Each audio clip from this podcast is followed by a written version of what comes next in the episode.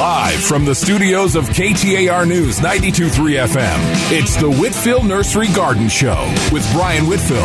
Everything you need to know to grow. Call Brian with your questions at 602-277-5827. That's 602-277-5827. The Whitfill Nursery Garden Show, now on KTAR News 92.3 FM and the KTAR News app. Well, welcome back, folks, to this beautiful Sunday morning. We do have four lines open. Julia back here smiling on the phones and music. Give her a call. 602 277 5827 277 KTAR. We can talk about the landscape of your dreams or your nightmares, but most importantly, if you have a solution, you know, something for some of our problems, we'd love to hear from you as well. Number to call once more 602 277 5827. Tom in Apache Junction. Good morning, Tom. Good morning. How are you? Excellent, sir. Well, I got some, um, min, what do you want to call them? miniature citrus trees that the pack rats love to destroy. How can I stop that? Shoot the pack rats. I've tried. Yeah? It seems like when you get one, two comes to its funeral. Are you out the desert there, Tom? well, I live at the base of the superstitions. Back, backing up to some pretty wild desert-like ground that's undeveloped. Right, right. There's a lot of wildlife behind me, like BLM land, where there's no houses, but the blooms come on real strong. There's five trees in a bunch, and they just strip all the blooms because I'm sure they taste good. Well, you need a rat terrier. Yeah, a dog. yeah, no, I'll tell you what, they're pretty good on rats. My cousin Joe lives down in Sahuarita, and uh, mm-hmm. you know one of his biggest joys is going out with his uh, rat terrier, and they hunt rats, and uh, you know they catch, he, catch, he catches them, mo- he catches them mostly in uh, you know live traps, and then lets the rat terrier devour them, so he gets the idea what's supposed to happen. Can I put like diatomaceous earth on them or something? No, something no, that, that, that, that that's that's not going to work. You might you might try you know some cayenne pepper or something that's that's pretty different. You might even put some Okay. bars of uh, Irish Spring soap around them. They really hate Irish Spring soap, and uh, Okay, I I fenced them, but they climb right up the fence. I mean, they just it Well, doesn't matter. I tell you what, go out and get some bars of Irish Spring soap and put it in a little cage right up there so they get that nice fragrance as they come up the tree. And they hate Okay. Irish Spring. I mean, I don't know what, what about Irish Spring is so special, but the fragrance in Irish Spring soap is something they really don't like. But, uh, Okay. you know, I, I think you're fighting on the edge of the desert, you know, a, a battle against Mother Nature that you may not win. Um, Correct. you know, you, you, you need something out there. You know, if you had some more foxes around or something out there that's going to really eat the rats, you know, and Right. uh, you I- could, you could go out and just destroy their nest if they're close by. I put uh, irrigate or uh, solar lights all around, thinking if it was lit up, it would the owls could see them and just let the owls take care of it. You know, I'll tell you what you, you might want to do, Tom, and this, this is, you know, not being facetious. You might want to put up a barn owl box. And uh, Okay. barn owls, and you're, you're on the edge of the desert, they really are always looking for a place to nest. And you can get a pretty good detail on how to construct one on the internet. But uh, Right. they're famous for eating rats, and they do a great job. And if you've got a nest nesting box right there in your yard, you're going to have a first line defense. It's going to be kind of like those rockets that shoot down the airplanes, you know. And you'll have Right, this barn right. owl. And the thing with the barn owl boxes, uh, you, you really, you know, the barn owls need the protection because the great horn owls eat the barn owls, and they especially Okay. attack their nests. So if you would build uh, one or two of these barn owl boxes, and you can buy them on the internet as well, and put them in your yard, you might find that that's a real good defensive measure to uh, to help keep those rats away because barn owls are just famous and notorious for eating those. And if you know where where to start out looking for dinner than when you jump off the perch, you know, and uh, Right. having those Well, I in your built a- backyard might work well. I built a bat box, so I'm familiar with what you're talking about. I have a bat box on the back of the shop, out in the back part of the, of the property.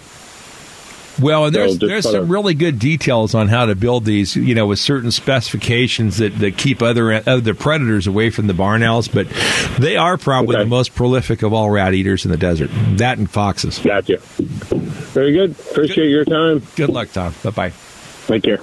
Well, that leaves us with the first time today since the very beginning of the program with wide open phones. And, and Julia is feeling unloved back here. I can see by the look in her little eyes. Well, it's a big smile, but but anyway, give her a call 602 277 5827 277 KTAR. We could talk about anything you want to grow, water, plant, fertilizer, kill. Don't be shy. If you've never called a radio program before, we're kind and we promise to be kind.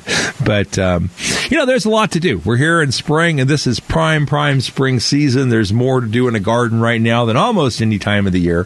So whether you want to fertilize if you haven't fed yet, prune if you haven't pruned, if you want to plant, I mean, you could still plant all your, you know, if you want to plant watermelons, never grown them before, plant watermelons from seed or cantaloupe or all those kind of things. Tomatoes and peppers, it's a great time to plant right now. So all different kinds of things that can go into our garden. You know, if you're from the south and you want to grow some okra, it loves it here in the desert. So a lot of things to grow. If you like black eyed peas, it's a good time to plant those as well. You know, now I guarantee you that we're past our last frost date for the year. Couldn't do that last week, and there were some frost, you know, even this past week, but I think we're pretty much done. So you're pretty much home free here in the, you know, lower deserts planting the garden. Plant your garden right now. Perfect time to plant citrus, shade trees, flowering shrubs, grapevines, whatever you want to grow. You know, you couldn't find a better plant time to plant than this week. So, you know, plant away pruning. And if, if you're going to prune, you know, even if your deciduous trees have budded out some, you're better to prune them now than to wait. There's not going to be a better time in the year to prune them right now. And hardy evergreens, things like citrus, you definitely want to prune them right away before it gets too hot.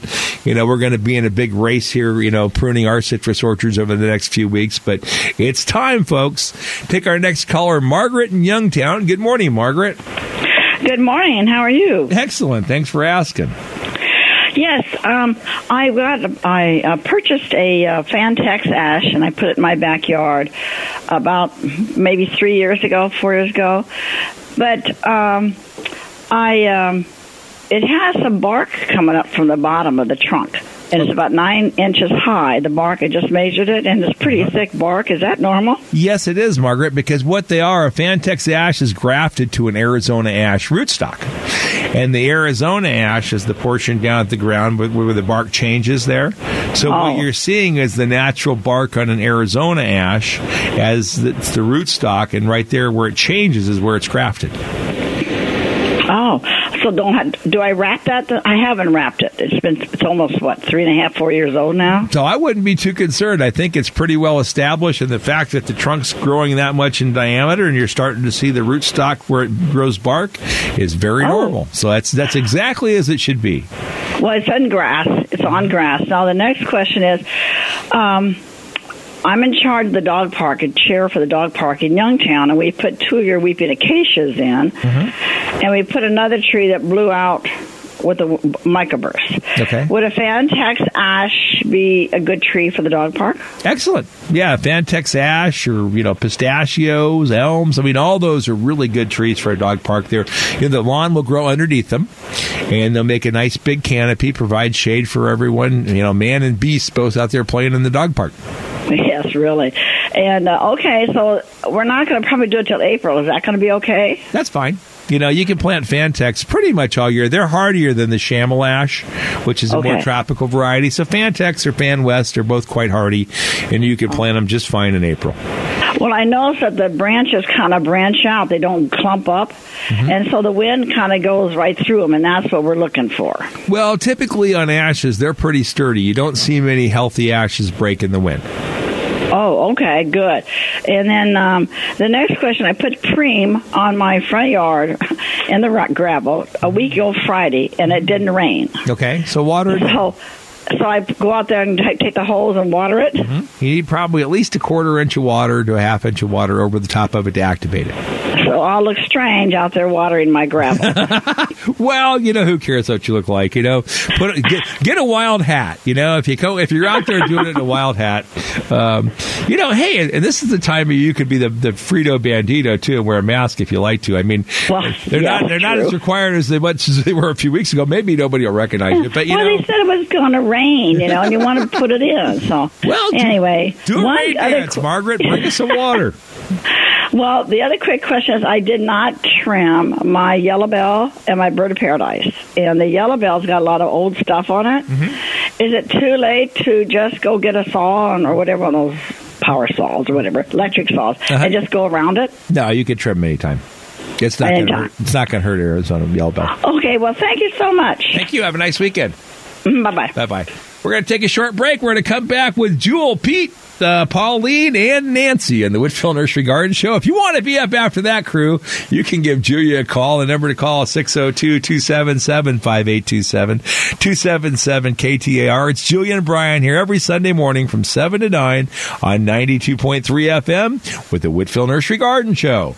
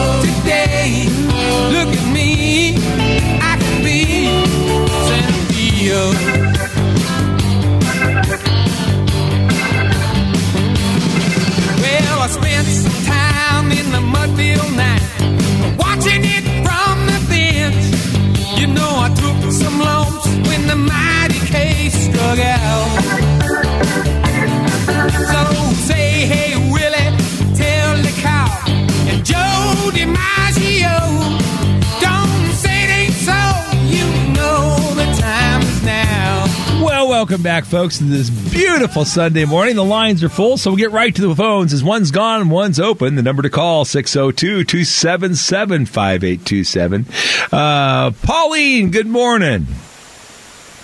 Hi, I think she got my name wrong, but that's all right. Oh, okay. I, I get called lots of different things too, Pauline. Um, I was calling in to ask whether or not you might ship Meyer lemons to Florida. Well, Pauline, we do ship the fruit to Florida. We have several customers in Florida that buy our Meyer lemons from Arizona, but we're not allowed to ship trees.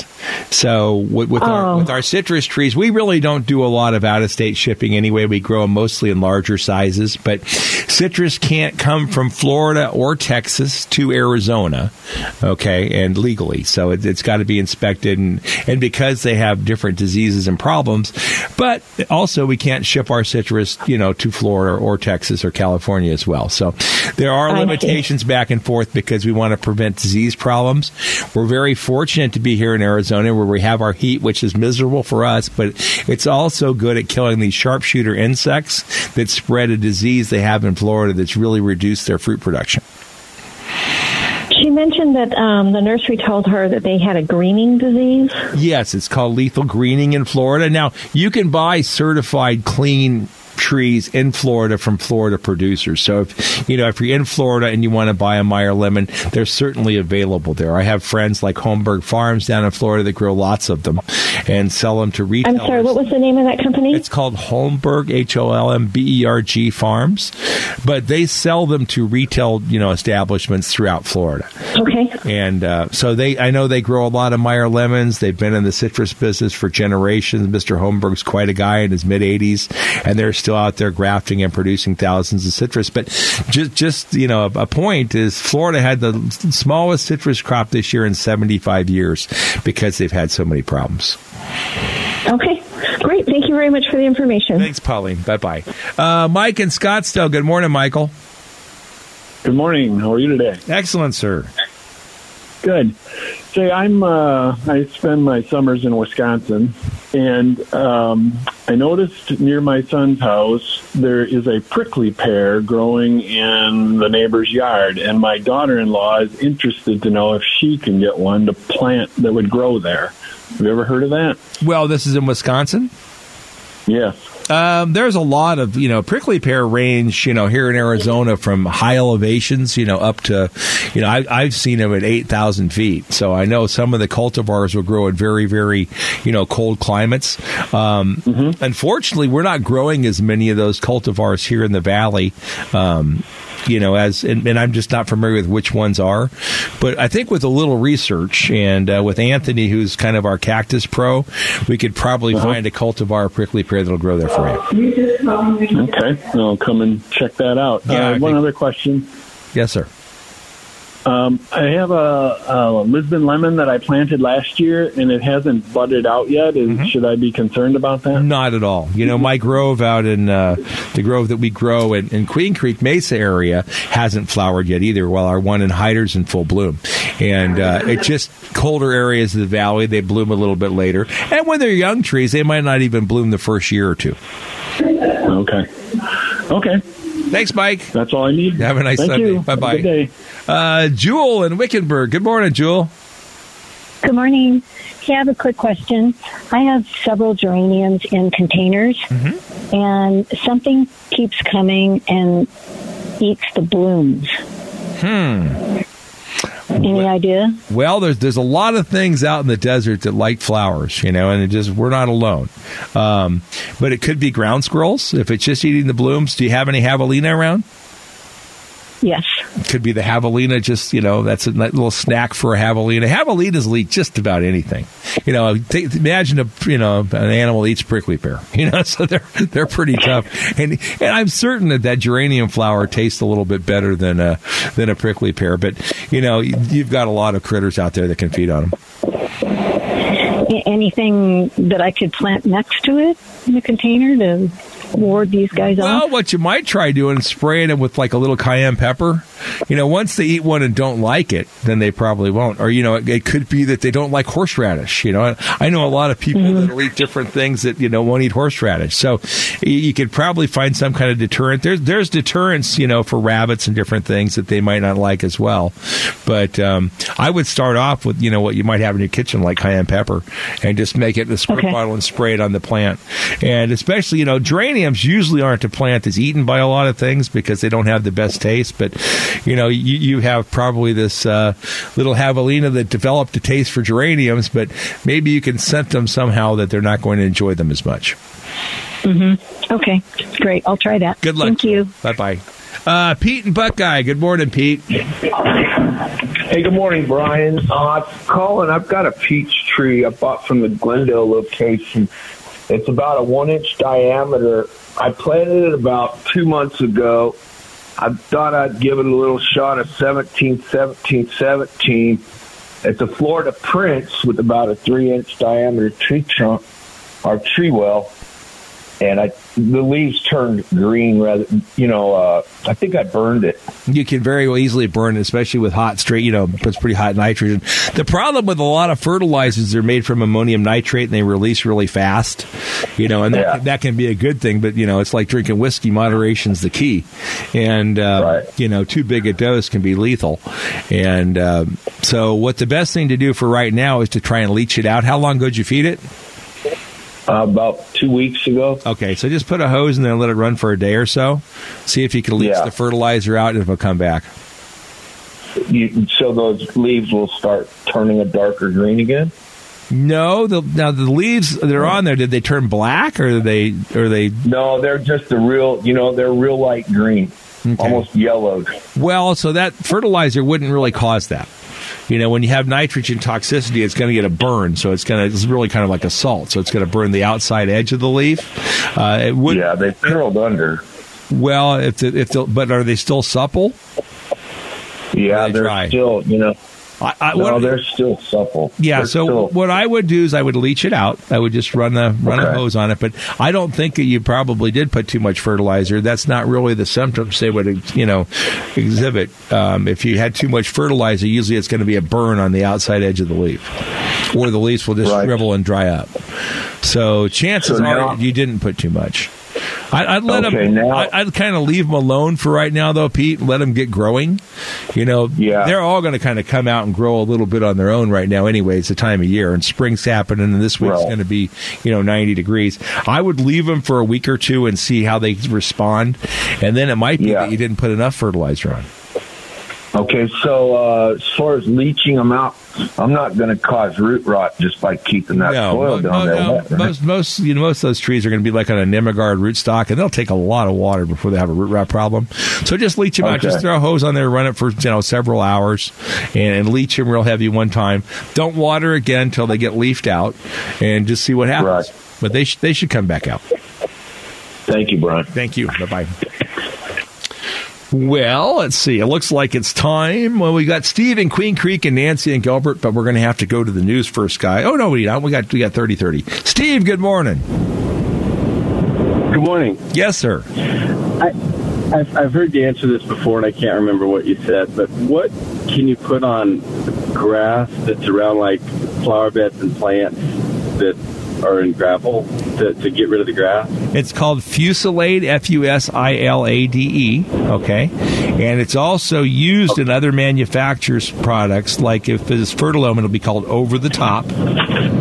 And it's a very good contact herbicide. And what it does is it kills monocots not dicots. So it kills any kind of a grass plant. So you wouldn't want to spray it like on a palm tree, for example, which is another monocot. But as far as having it on, you know, if you're going to spray it and it would get on a, a tree or a shrub, it won't kill it. Okay, perfect. That's what I that's what I needed to know. And it's Fusilade, and what did you say the the other Well, name was? uh, over the top is one that common uh, you know brand that's uh, for Fertilome. They call theirs over the top. But if you look at the label on the on the container, and or, you know if you look at the label on any container, and it says the active ingredient is Fusilade, then that's going to be a selective Okay. herbicide for killing grasses and not killing other plants. Okay, perfect. Thank you very much. Thanks, Steve. Bye bye. Yeah, it's very useful too in doing a lot of different things. Uh, Nancy and Gilbert, um, I'm going to take you after the break because we have a hard break here and we have a news report coming up uh, from Ukraine. So we're going to we're going to take you after the break. Nancy, you'll be up first in the next hour, or the next half hour. And in the meantime, uh, we do have several lines open, and the number to call is 602-277-5827, 277 KTAR. It's Brian and Julia here with the show, and uh, we have John Roller back here with the news every Sunday morning on 92.3 FM KTAR. Hope you're enjoying the program, and I appreciate you all being part of it. And during the break, uh, give Julia a call, we'll see what kind of fun music she comes up with. But in the meantime, we're going to find out what's happening in the world. We'll be right back with the Whitfill Nursery Garden Show.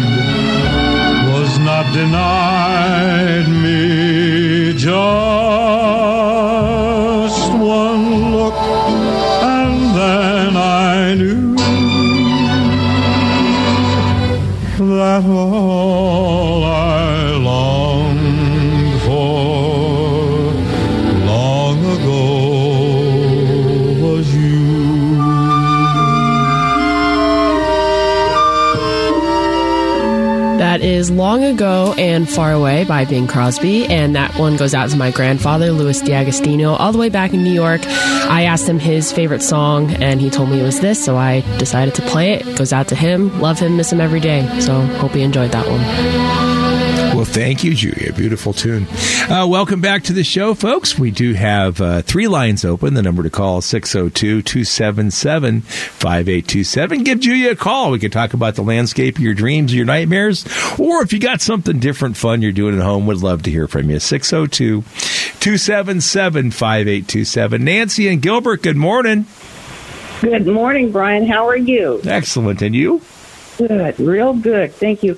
I have a question about a Mexican fence post and how to propagate it. Okie doke. Um, we we have a huge one in our backyard, and we'd like to take one of the arms off and put it in our front yard. So I'm wondering how how would you do that? Well, they're, they're pretty simple, and it's the very perfect time of year. You basically sever Is the it? arm. Oh, great. Yeah, just take a sharp, sharp knife or a saw and sever the arm. Easier probably with a pruning saw. And then lay it on the side of the house, preferably the east side of the house, for about a week and let it callus. Okay. And, and then Okay. go out, and, and it's going to be easier to start with not such a large cutting. So if you take take a cutting, say, you know, two foot would be in order. And two foot cutting will be pretty easy to propagate. And you can just simply go out and plant it back in the ground after it's calloused. Um, If you wanted to pick up some powdered sulfur and dust the end of it uh, when, when you first cut it, that's a good idea. Keeps it from getting a bacterial infection. And then dust it again when you put it back in the ground.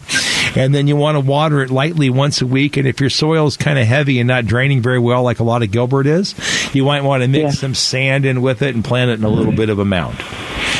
Okay, so you're not going to take it out. You're not going to plant it in some kind of soil or sand when you propagate it. You just lay it on the side. Well, just let it Get it. dry off first. You want it to callus first. You know, you don't want to take Okay. that wet, fresh cutting and stick it in the No. soil because it's like having your hand with a wet, you know, fresh wound and sticking. So you want to let it callus. Okay. Okay. And, and you could And let it callus, or you could hit it with powdered sulfur, but you want to let it callus really for a week before you stick it in the ground.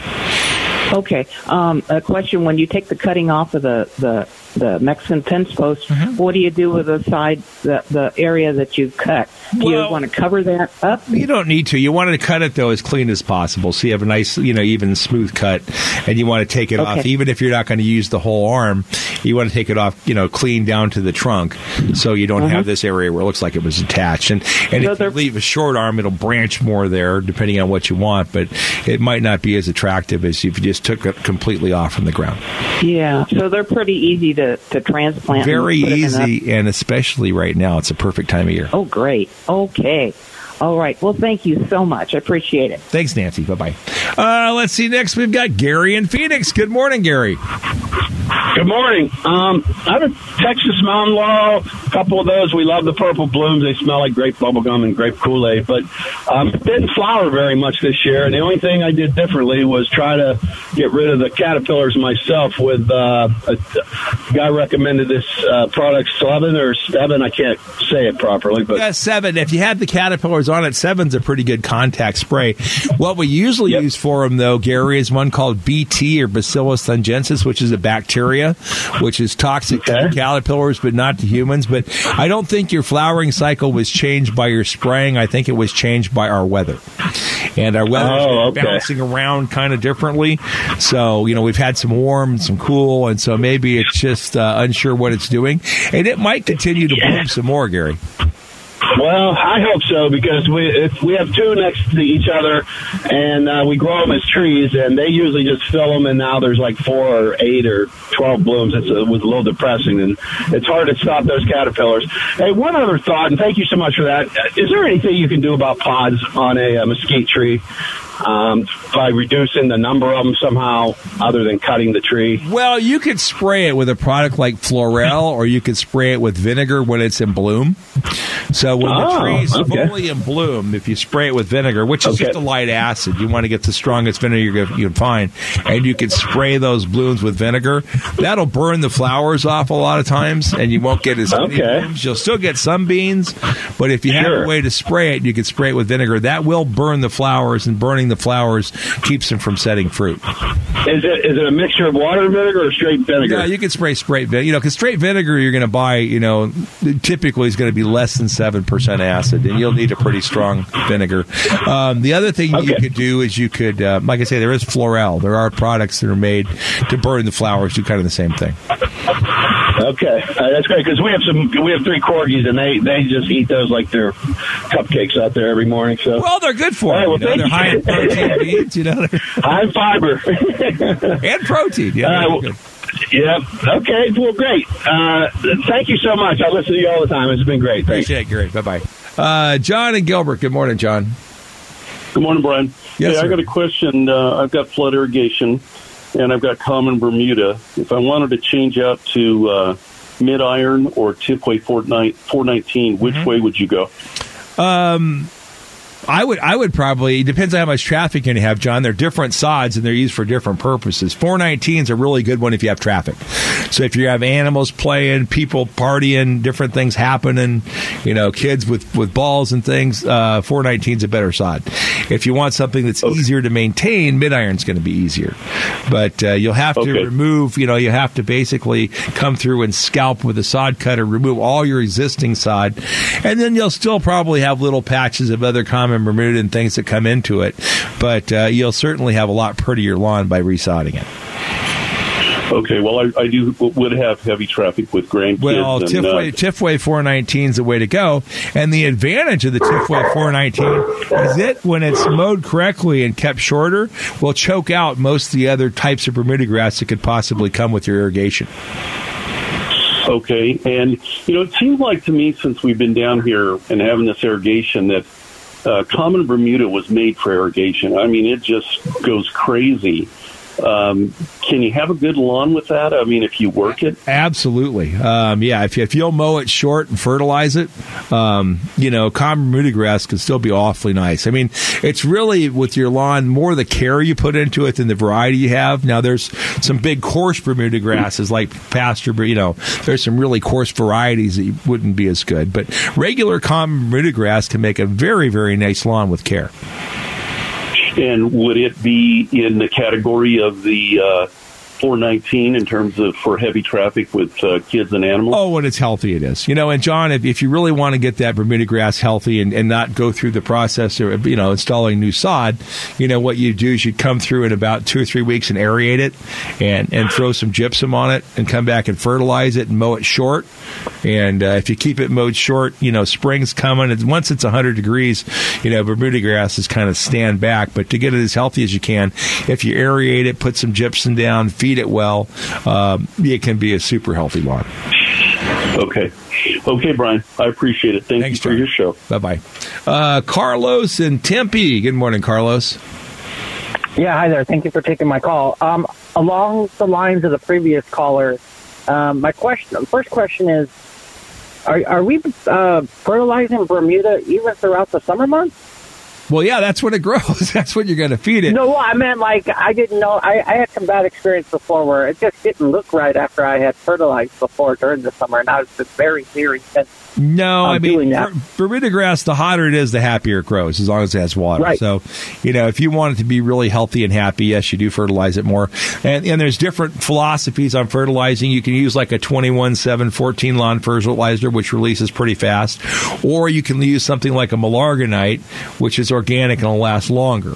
But either one of those styles of fertilizer work fine, and it's just like me; it likes to eat.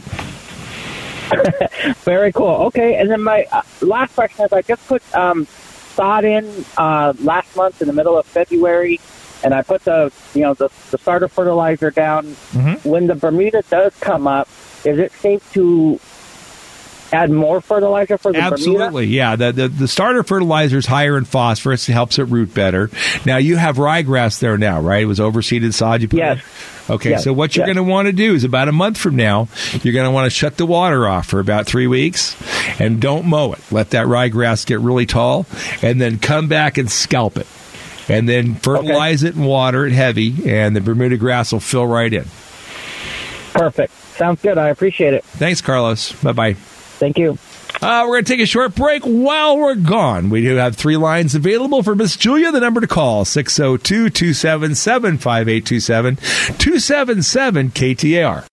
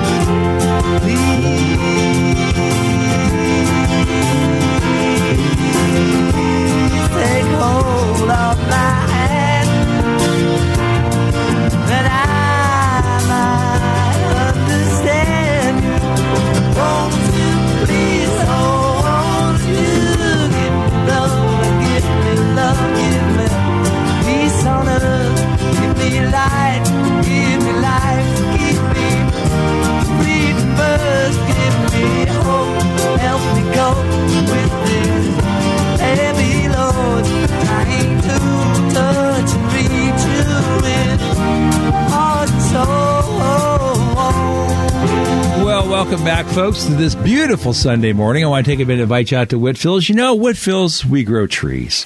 I had the good fortune to be born into a family that uh, was kind of farming, growing trees at our original little place over on 8th Street and Glendale Avenue back in the days when it was a dirt road. And we continue today for four generations growing trees here for Arizona's future. 15 gallons to 72 inch box, palm trees in every size from 5 gallons to 30 foot tall, whether you're looking for date palms, fan palms, maybe you want that tropical look, you know, something special like a mule palm.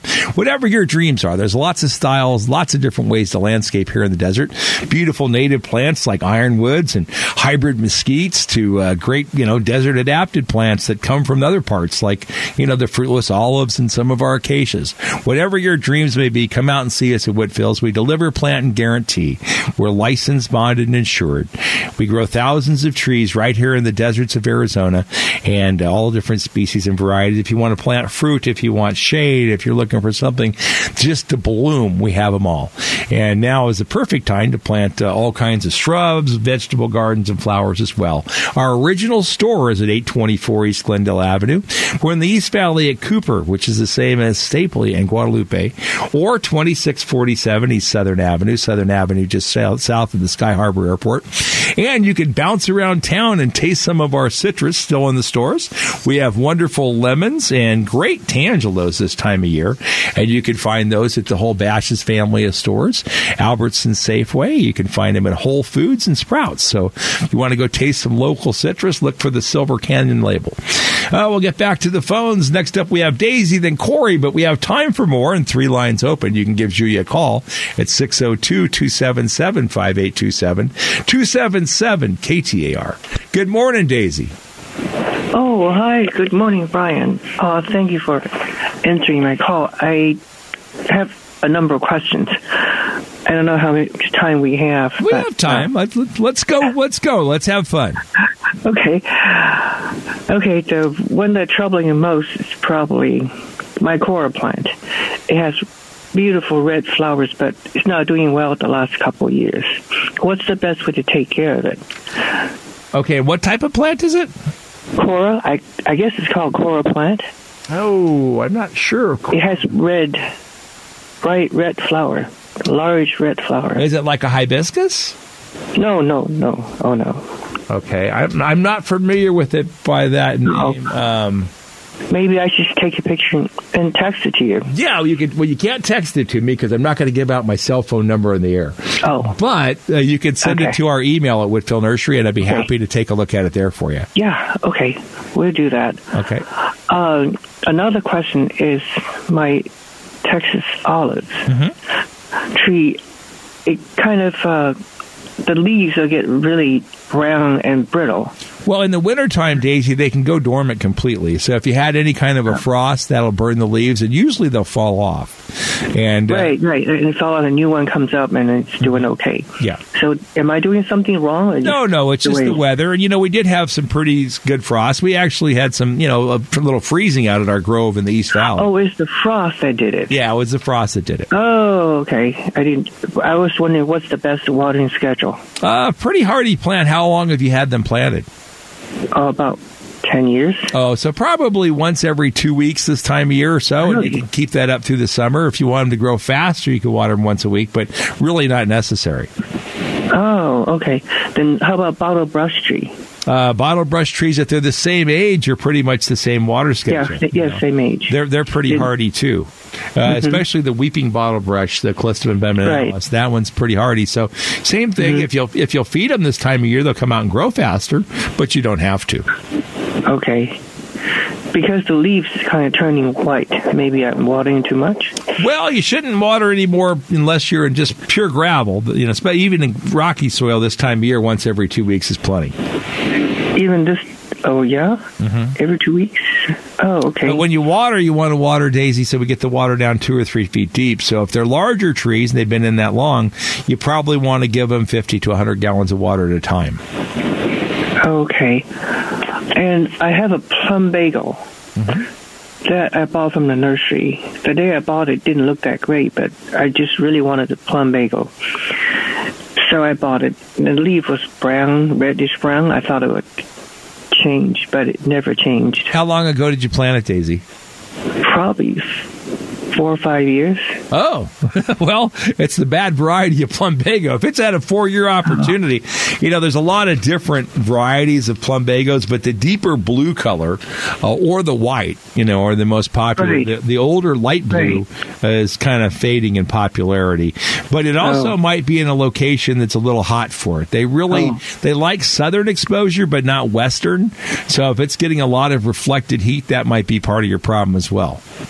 Oh, it likes sun? It like sun, yeah, but not not reflected heat, not on the west side. So the south side or the east side are best Oh. for plumbagos, but they're going to need some sun to perform well. Oh, because at the same spot they used I used to have a plumbago that just real well, just beautiful. Uh, lavender blossom just doing so well, and all of a sudden it died. Well, Daisy, I'll I tell you what. so If, you if you would send me that picture of that plant uh, to the, the internet to the Whitfill Nursery website, I'll take a look Uh-huh. at it for you. I'm going to try and get a couple more callers before the end of the program. Thank you. Bye bye. Uh, Corey in Phoenix. Hi, Corey. Hey, Brian. Two quick questions. Uh, the fusilade, asks on the label for a surfactant. Do we need necessarily need to do that, or is that know, okay? It, it enhances its ability to work. So, what you can use with it's like a little Dawn dish soap. You know, you you can buy a spreader sticker, you know, commercially, and you can buy that, you know, when you buy the Fusilade. But you can also just use a little bit of dish soap. Does the same thing. Okay. And the last question is wasps. And now I have ponds, and they like to be around the pond water. I know they're a predatory insect, but I just don't want them to be nesting in like my area around where we hang out. Is there? A Well, I mean, your, be, your, no? your best. Well, your, no, I mean they're going to be there where there's water, and the desert water's life, you know. So they're going to be there. But in areas where you have nests, you just really have to buy the wasp spray and eradicate that nest. Okay. Thanks, Thank you Corey. very much, Brian. Bye bye. Uh, Bob in Peoria. Hello, Bob. Hey, Brian, how are you doing? Excellent. Hey, hey, uh, question. Up around Happy Jack. Uh huh. If I was going to plant blueberries, is it possible? You know, I don't know about growing them in Happy Jack. I've seen them grown all over. I, I think that might be a little cold for them, but there's one way to find out. You could plant some. I know they don't do well go. here in the valley, but your advantage up there is you've got a lot better water quality. So if they're going to work, they may. I just don't know if they'll take that much cold. Bob, I'm going to let you any- go. Uh, hold on, I'll take you off the air. And appreciate all the calls today, folks. Hope you enjoyed the program. It's you know, uh, beautiful weather out here. We're enjoying this wonderful place and, and the peace that we have in the United States. And uh, you know, hopefully, whether we're Jews, Muslims, Christians, Buddhists, you know, every man has the same dream. We all dream of ra- raising our family without crisis, you know, without threat. And uh, having the peace and liberty that we enjoy here in the United States, and uh, you know, whatever we have to do to support our brothers and family worldwide. You know, we, we in the United States are part of the worldwide community, and uh, we, we owe them whatever we can do. Be back with you next Sunday. Hope you had a beautiful weekend, and uh, hope you enjoyed the program.